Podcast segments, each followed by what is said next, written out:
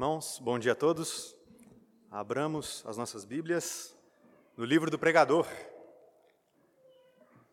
livro do Eclesiastes. Segundo capítulo, eu farei a leitura do verso 12 até o verso de número 17. Livro do pregador, segundo capítulo, 12 a 17.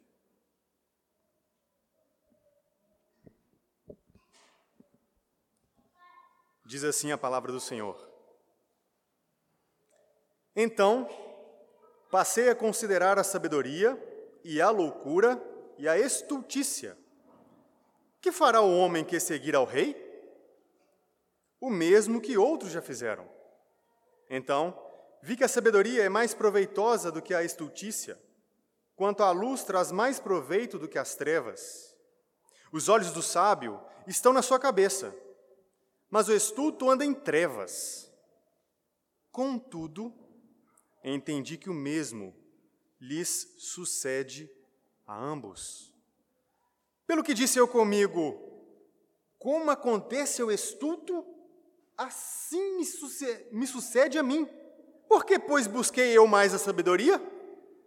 Então, disse a mim mesmo que também isso era vaidade. Pois tanto do sábio como do estulto, a memória não durará para sempre, pois, passados alguns dias, tudo cai no esquecimento. Ah, morre o sábio, e da mesma sorte, o estulto, pelo que aborreci a vida, pois me foi penosa a obra que se faz debaixo do sol. Sim, tudo é vaidade e correr atrás do vento. Vamos orar mais uma vez? Senhor, Deus da sabedoria, Deus da bondade, que não aceita de modo algum a maldade. Estamos diante do Senhor mais uma vez porque precisamos da tua graça, da tua capacitação. Abra os nossos corações, ó Deus, e nos dê entendimento mas não somente entendimento. Que viemos aguardar as palavras do alto, as tuas palavras em nossos corações, para não pecar contra ti, ó Deus. E é no nome do teu filho amado, Jesus, aquele que é todo bondade, que nós oramos. Amém e amém. Obrigado. Foi a primeira coisa que eu fiz aqui. Olhei para baixo.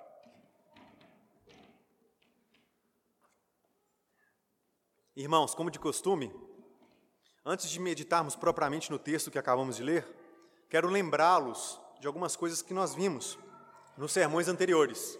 E a primeira delas é que nos 11 primeiros versículos de Eclesiastes, Salomão apresenta para nós uma espécie de introdução ou preâmbulo onde se faz presente uma eterna mesmice que podemos encontrar debaixo do sol.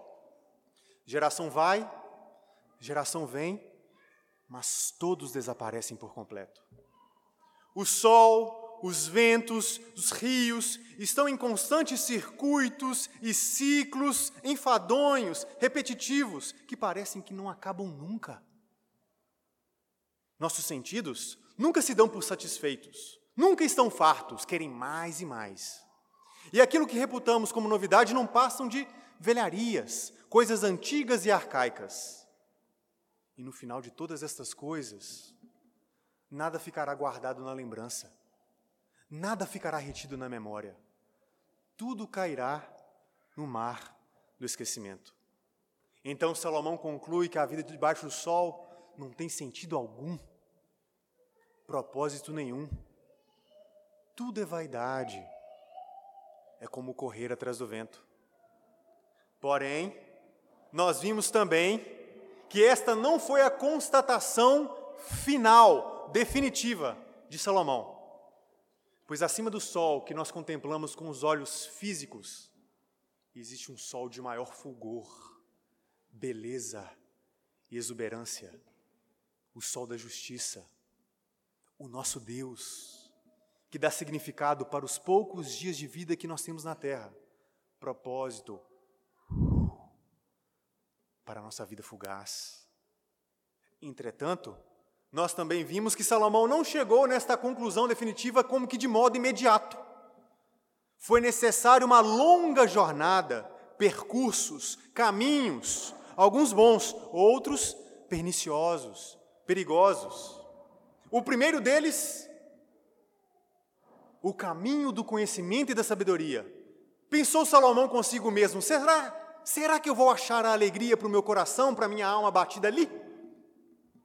E então ele buscou a erudição, mas viu que a felicidade não estava lá. Porque ele concluiu que, por mais que sejamos como gênios, existem coisas debaixo do sol que não podemos endireitar. A conta não fecha. Ele também percebeu que existem algumas coisas que são tão más, são tão cruéis, Há tantas monstruosidades debaixo do sol que talvez seja melhor que não a conhecêssemos. Melhor não saber delas. E ele também constatou que, por mais que busquemos conhecimento, quanto mais buscamos conhecimento, mais percebemos que sabemos quase nada. Quase nada. Então Salomão pensou: quem sabe um outro caminho? Vamos lá, meu coração, vamos buscar uma outra oportunidade, talvez nos prazeres. Quem sabe ali eu encontro então felicidade para minha alma. Então ele buscou o prazer do vinho, o prazer das grandes realizações, o prazer das possessões, mas não encontrou a alegria que ele buscava nem ali, nem aqui, nem acolá. E depois de contemplar toda aquela obra, viu que tudo não passava de vaidade. Era como correr atrás do vento. Então Salomão decidiu reconsiderar um dos seus caminhos, pois ele percebeu que havia um mal-estar, uma náusea, algo estava errado. E é aqui que começa a nossa meditação. Vamos ler mais uma vez o versículo de número 12, a parte A. Vejam só o que ele diz: Então passei a considerar a sabedoria e a loucura e a estultícia. Olha só o primeiro capítulo, versículo de número 17. Apliquei o coração a conhecer a sabedoria e a saber o que é loucura e o que é estultícia. Ele está retomando um caminho, porém agora ele vai se aprofundar ele quer detalhes. Sabe quando você está lendo um livro, está no final de um determinado capítulo e você não está entendendo muito bem e volta aquele capítulo para ver se você consegue entender? Sabe quando você está fazendo um cálculo matemático, você está no final dele, as coisas não estão fechando, então você retoma o cálculo desde o início para ver se você vai conseguir fechar a conta? Ao meu ver, Salomão está fazendo exatamente a mesma coisa. Depois de contemplar e realizar várias coisas debaixo do sol, ele pensou: eu preciso mais uma vez verificar a sabedoria, a estultícia, a loucura. É preciso lembrar também, meus irmãos, que quando Salomão buscou os prazeres debaixo do sol, ele buscou tanto de maneira moderada quanto de maneira exagerada, tanto de maneira sábia quanto que de maneira louca. E ele pensou: tem alguma coisa errada. Eu preciso ver isso de novo. Eu preciso me aprofundar nessa matéria. E mais uma coisa precisa ser dita. Precisamos lembrar. Eu disse isso nos sermões anteriores. Especialmente nos livros de sabedoria, como Provérbios e Eclesiastes, sabedoria e estultícia não devem ser entendidos meramente como aspectos intelectuais do ser humano. Mas muitas vezes, e como eu acredito que é nessa passagem em particular, trata-se também de aspectos morais. Portanto, quando Salomão quer aplicar o coração, quer considerar sabedoria e loucura, ele quer fazer uma distinção entre o bem e o mal, o certo e o errado, o justo e o injusto, o santo e o ímpio. E é isso que ele vai investigar. E percebam então a parte B do verso 12. Ele diz: Que fará o homem que seguir ao rei? O mesmo que outros já fizeram. Como assim, Lucas? O que ele quer dizer? Eu não entendi. Fique tranquilo que eu também não entendi na primeira vez que li. E nem na segunda, e nem na décima. Tive que meditar e pedir até mesmo ajuda aos universitários. Primeiro eu tentei comparar as traduções e penso eu que a NVI é feliz ao traduzir essa passagem. Além disso, me apoiando em comentaristas como Michael Eaton e Philip Heiken, eles vão dizer que nós devemos entender essa passagem mais ou menos da seguinte maneira: primeiro, entender que seguir não é acompanhar no sentido físico, mas no sentido de sucessão, e aqui de modo mais específico, uma sucessão dinástica. Ou seja, quem é que vai suceder o rei?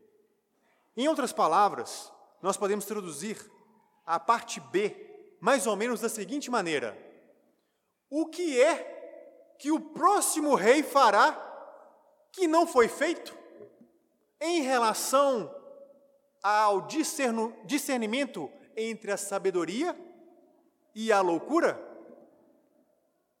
E essa pergunta espera uma resposta negativa. Em outras palavras, Salomão está dizendo: ninguém, ninguém poderá esquadrinhar mais do que eu este assunto, porque eu apliquei o meu coração a minha alma queria encontrar o porquê. E talvez você pode achar que isso é um tanto orgulhoso da parte de Salomão. Talvez seja, não som do corações, mas ele não é de modo nenhum mentiroso, nem mesmo estulto. Prova disso é o maravilhoso livro de Eclesiastes, cheio de sabedoria. Então, veja no versículo de número 12, ele vai considerar a distinção entre o bem e o mal. E ninguém foi tão profundo quanto ele. E qual foi a conclusão dele? Versículo de número 13. Então vi que a sabedoria é mais proveitosa do que a estutícia, quanto a luz traz mais proveito do que as trevas. Em outras palavras, Salomão está dizendo o seguinte: mesmo que você considere a vida apenas debaixo do sol, apenas debaixo do sol, a sabedoria é superior à loucura. A bondade é superior à maldade. E esta não é uma inferência, é uma constatação que se limita aos cristãos. E eu quero provar para vocês, citando alguns homens que não acreditavam e não acreditam em Deus, ou no mínimo, ignoravam e ignoram os seus caminhos. Quero começar com um homem chamado Jean-Paul Sartre. Filósofo francês, existencialista, ateu, escreveu um livrinho chamado que, mais ou menos o seguinte: O existencialismo é um, é um humanismo. E ele vai dizer de maneira clara nesse livrinho que não existem valores morais absolutos. Não existe isso. Porém, em 1957, ele assinou um manifesto, um manifesto algeriano, e, portanto, afirmava que a guerra contra a Algéria era uma guerra injusta. Isso fez com que ele perdesse mais da metade dos seus alunos, porque perceberam a incoerência das suas palavras, da sua assinatura com o seu sistema de pensamento. Além disso, diga-se de passagem, ele participou como moderador de um tribunal, chamado Tribunal Russell, para verificar os supostos crimes que os Estados Unidos estavam cometendo contra algumas pessoas no Vietnã. Um tanto curioso para alguém afirma que não acredita em valores morais absolutos, não é mesmo? Vamos pensar em um outro homem, Carl Sagan, astrofísico, astrônomo. Em seu livro O Mundo Assombrado pelos Demônios, ele vai pegar emprestado as palavras de Albert Einstein para iniciar o primeiro capítulo com o título A Coisa Mais Preciosa. Para ele, o que é a coisa mais preciosa? A ciência. Mas ele também está ciente que a ciência pode produzir bombas atômicas, bombas de hidrogênio, napalm e gás mostarda. Então ele vai dizer, em outro momento do livro, mais ou menos o seguinte: é necessário que os cientistas falem sobre esses perigos. Mas a pergunta que vem naturalmente na nossa mente é o seguinte: da onde vem esse senso de justiça? Da onde vem esse padrão de moralidade? Da própria ciência? Então ele vai dizer: essa moralidade nós podemos encontrar até mesmo na natureza, em meio aos animais. Nós vemos em meio aos animais amor, ódio, altruísmo, mas ainda assim, uma outra pergunta vem na nossa mente: como é que ele faz distinção em relação a essas coisas? Eu fico pensando naquela aranha viúva negra, que depois de realizar a cópula, ela mata e come o macho. Será que isso é apenas uma demonstração de amor da fêmea? Vamos pensar em um outro caso. Um outro filósofo, ateu, considerado o maior, maior lógico do século XX, Bertrand Russell, o mesmo do tribunal que eu acabei de dizer. Certa vez ele foi chamado para um debate com o padre jesuíta Frederick Copleston para poder discursar sobre vários assuntos, inclusive a existência de Deus. E quando eles estão tratando sobre o argumento moral, Russell diz o seguinte: Eu creio que existem sentimentos que são bons e eu creio que existem sentimentos que são ruins. Mas aí Copleston pergunta para ele: Mas espera um pouco. Quer dizer então que Hitler, ao ter sentimentos bons em dar ordens para matar judeus, estava de fato tendo sentimentos bons? É isso mesmo que você está dizendo? Então Russell vai dizer: não, espera um pouco. Na verdade, existem sentimentos que são certos e existem sentimentos que são errôneos. Copleston, perspicaz como ele só, então vai perguntar: mas como é que você sabe disso? Se os sentimentos são experiências individuais.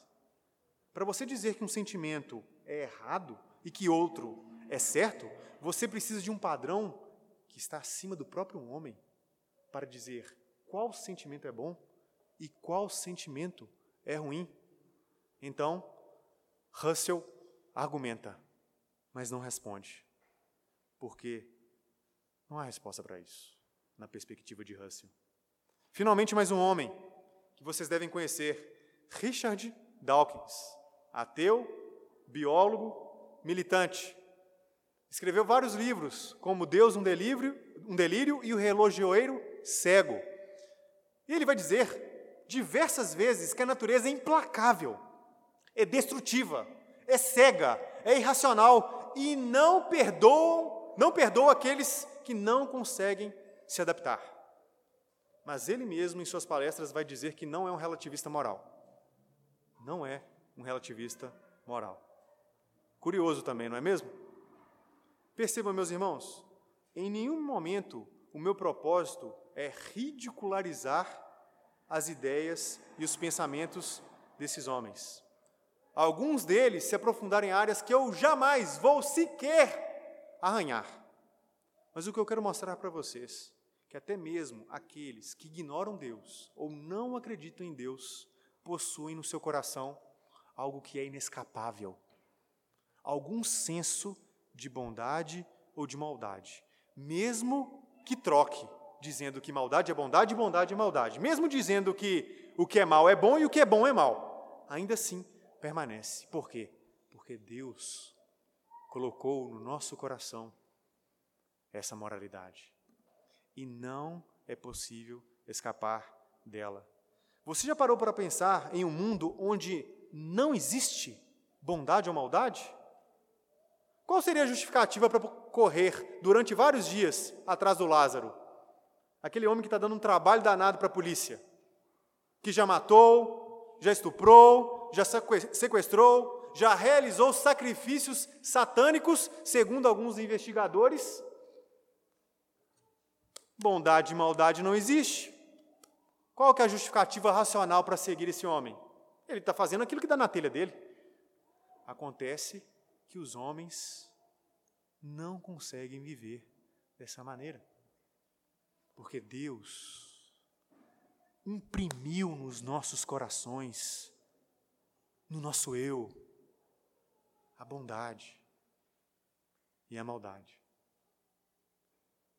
Entretanto, será que isso é suficiente? Veja o discurso de, de Salomão. Ele vai dizer, fazendo uma comparação, ainda no versículo número 13, que a bondade, a sabedoria em saber e conhecer o que é bondade, é proveitosa como os olhos, pois nós conseguimos enxergar o caminho. O sábio é assim. Porém, o estulto, o louco, é como um cego que anda palpando em trevas, pois não tem discernimento. E no versículo de número 14, ele ainda diz: o que eu acabo de dizer, os olhos do sábio estão na sua cabeça, mas o estulto anda em trevas. Contudo, e tem um contudo aqui, entendi que o mesmo lhe sucede a ambos. O que é que acontece com os dois? O que, é que acontece com o sábio? O que acontece também com o estulto? Antes dele responder essa pergunta que nós fazemos, vem uma outra inferência na mente dele. Olha o versículo de número 15. Pelo que disse eu comigo, como acontece ao estulto, assim me sucede a mim. Por que, pois, busquei eu mais a sabedoria? Por que eu busquei esse caminho, o caminho do conhecimento? Por que eu busquei a sinceridade? Por que eu busquei a honestidade? Qual o sentido dessas coisas se acontece a mesma coisa com ambos? Com a loucura, com o louco e com o sábio? E o que é que acontece com ele? Com eles? Versículo 16.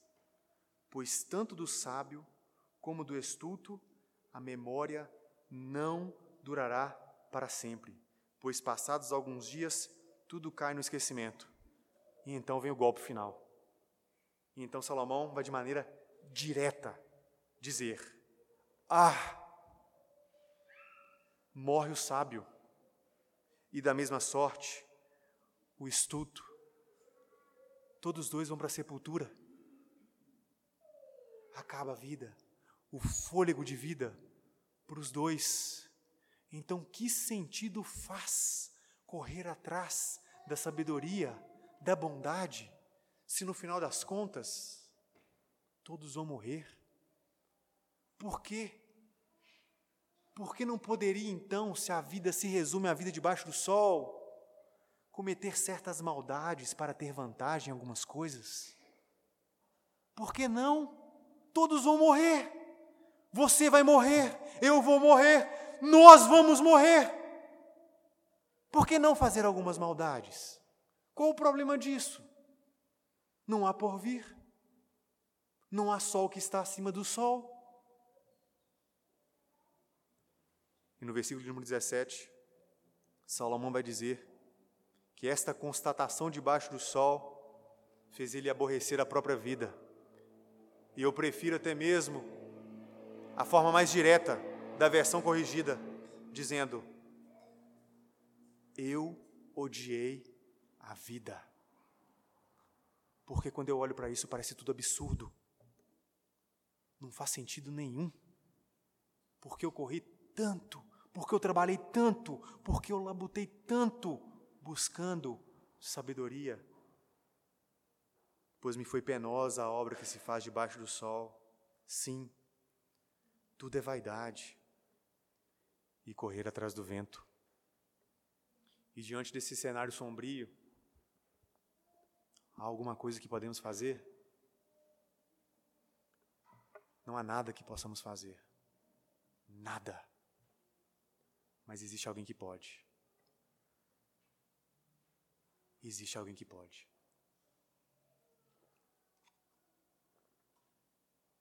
Existe um sol que está acima do sol, que desceu para debaixo do sol. Ele penetrou a história, se fez carne e habitou entre nós.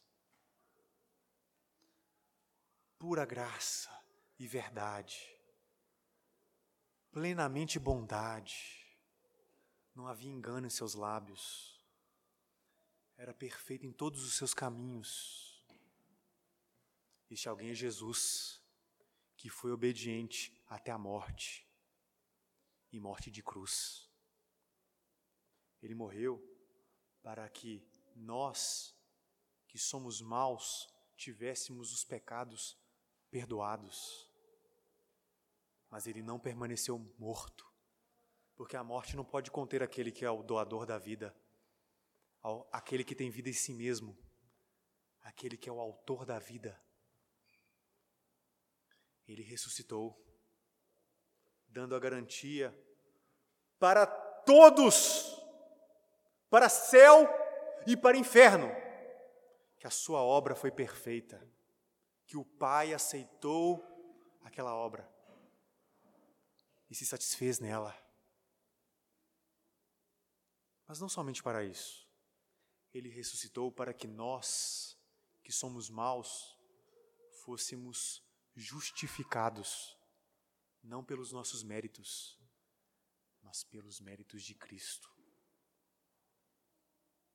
Ele ressuscitou, permaneceu 40 dias debaixo do sol, falando sobre a bondade e revelando a sua bondade.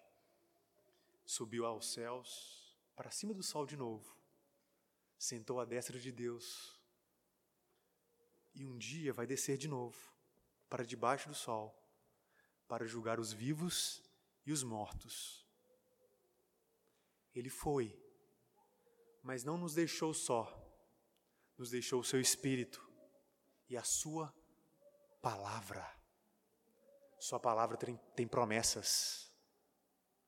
E uma das Suas promessas é que se nós o amarmos de todo o nosso coração e confiarmos só nele para a nossa salvação, podemos até morrer uma vez, mas não vamos morrer uma segunda vez os nossos corpos podem sofrer decomposição.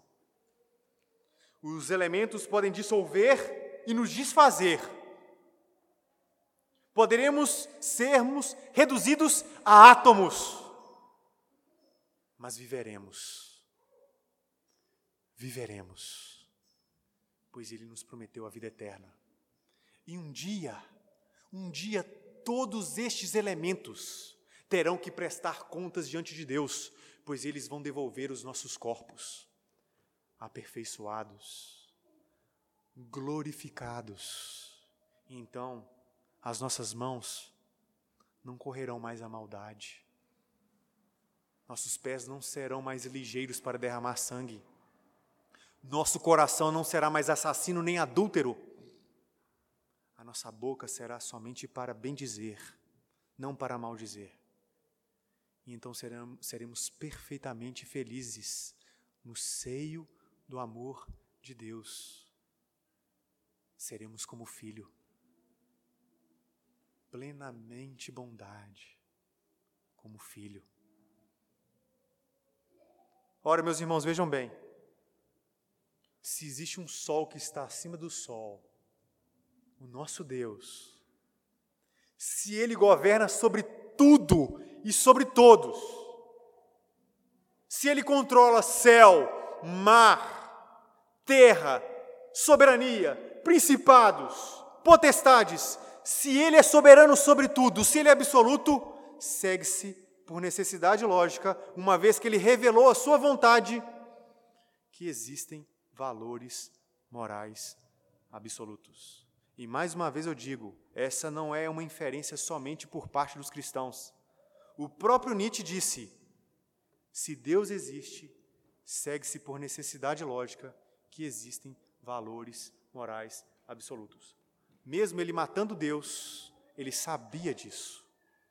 Kirilov, um personagem suicida na obra Os Demônios de Dostoiévski, vai dizer algo mais ou menos assim: Se Deus existe, tudo é sua vontade e nada posso fora dela. Mas se Deus não existe, tudo é minha vontade e sou obrigado a manifestar essa vontade. Não tem via média, não tem o termo médio. Ou Deus existe, ou Deus não existe. Porém, meus irmãos, para nosso consolo, alegria, deleite e prazer, Deus colocou, impregnou isso no nosso coração. E até mesmo aqueles que negam os valores morais absolutos, ainda assim fazem distinção. Ninguém consegue viver de modo coerente, afirmando que não existem valores morais de modo algum. Ninguém. É por isso, meus irmãos, que nós devemos viver segundo a palavra de Deus, buscando a bondade. Outrora, quando nós éramos pecadores, a lei tinha um aspecto pedagógico, pois ela era o aio que nos conduzia a Cristo Jesus. Mas hoje, ela tem um aspecto didático. Nós já fomos encontrados por Cristo. Cristo nos achou. E agora ela mostra para nós o caminho da perfeição, o caminho da santidade. É por isso então que nós buscamos a vontade de Deus, não mais para a nossa salvação, porque nós já fomos salvos, mas agora somos habilitados para as boas obras e devemos viver assim, debaixo do sol, pois queremos ver a Deus e sem santidade ninguém o verá. Hoje vemos como um espelho, de modo obscuro, mas um dia vamos contemplá-lo face a face, pois o nosso maior desejo é a visão beatífica, é ver Deus, o nosso Deus. Mas não somente isso, quando nós buscamos o caminho da bondade, por meio da vontade de Deus, acumulamos tesouros que a traça não pode devorar, que os ladrões não podem roubar. E não há nada de ilegítimo nisso, meus irmãos. Alguns pensam que isso é um tanto mesquinho ou egoísta. Não, Deus ama recompensar aqueles que são fiéis. Só não, só não me pergunte o que é o galardão. Uma coisa eu sei. É muito melhor, infinitamente melhor do que qualquer coisa que nós podemos encontrar debaixo do sol. E finalmente, meus irmãos, aqueles que ignoraram os caminhos de Deus, que procuraram o caminho da maldade, que procuraram a roda dos escarnecedores ao invés da roda dos amigos de Deus, que achavam que era legítimo esconder uma coisa aqui, fazer uma coisa ali. Um dia, eles serão apresentados diante do Senhor dos exércitos, aquele que é pura bondade, o reto juiz, e não terão escapatória. Serão condenados, definitivamente condenados, e irão perecer para sempre no lago de fogo, juntamente com Satanás e seus anjos. Mas para nós, nós os que cremos na obra de Cristo Jesus, vamos encontrar com o Pai seremos pura bondade no seio daquele que é todo bondade. E então não haverá mais choro. Não haverá mais choro. A maldade não irá nos alcançar, pois seremos plenamente aperfeiçoados em santidade. E os ímpios serão afastados de nós, um abismo entre nós. Sem angústia, sem dor, sem tristeza, para sempre com Jesus, o nosso sol, o sol da justiça. Mas enquanto o nosso sol não volta, enquanto o artista ainda não terminou a sua obra, enquanto o poeta não canta o último cântico, vamos desfrutar das coisas, dos prazeres, das alegrias que Ele nos dá debaixo do sol. E agora vamos desfrutar de uma destas alegrias. Vamos preparar os nossos corações, um momento de silêncio, para desfrutarmos da ceia do Senhor, a alegria que Deus nos dá, o prazer, a bênção que Deus nos dá.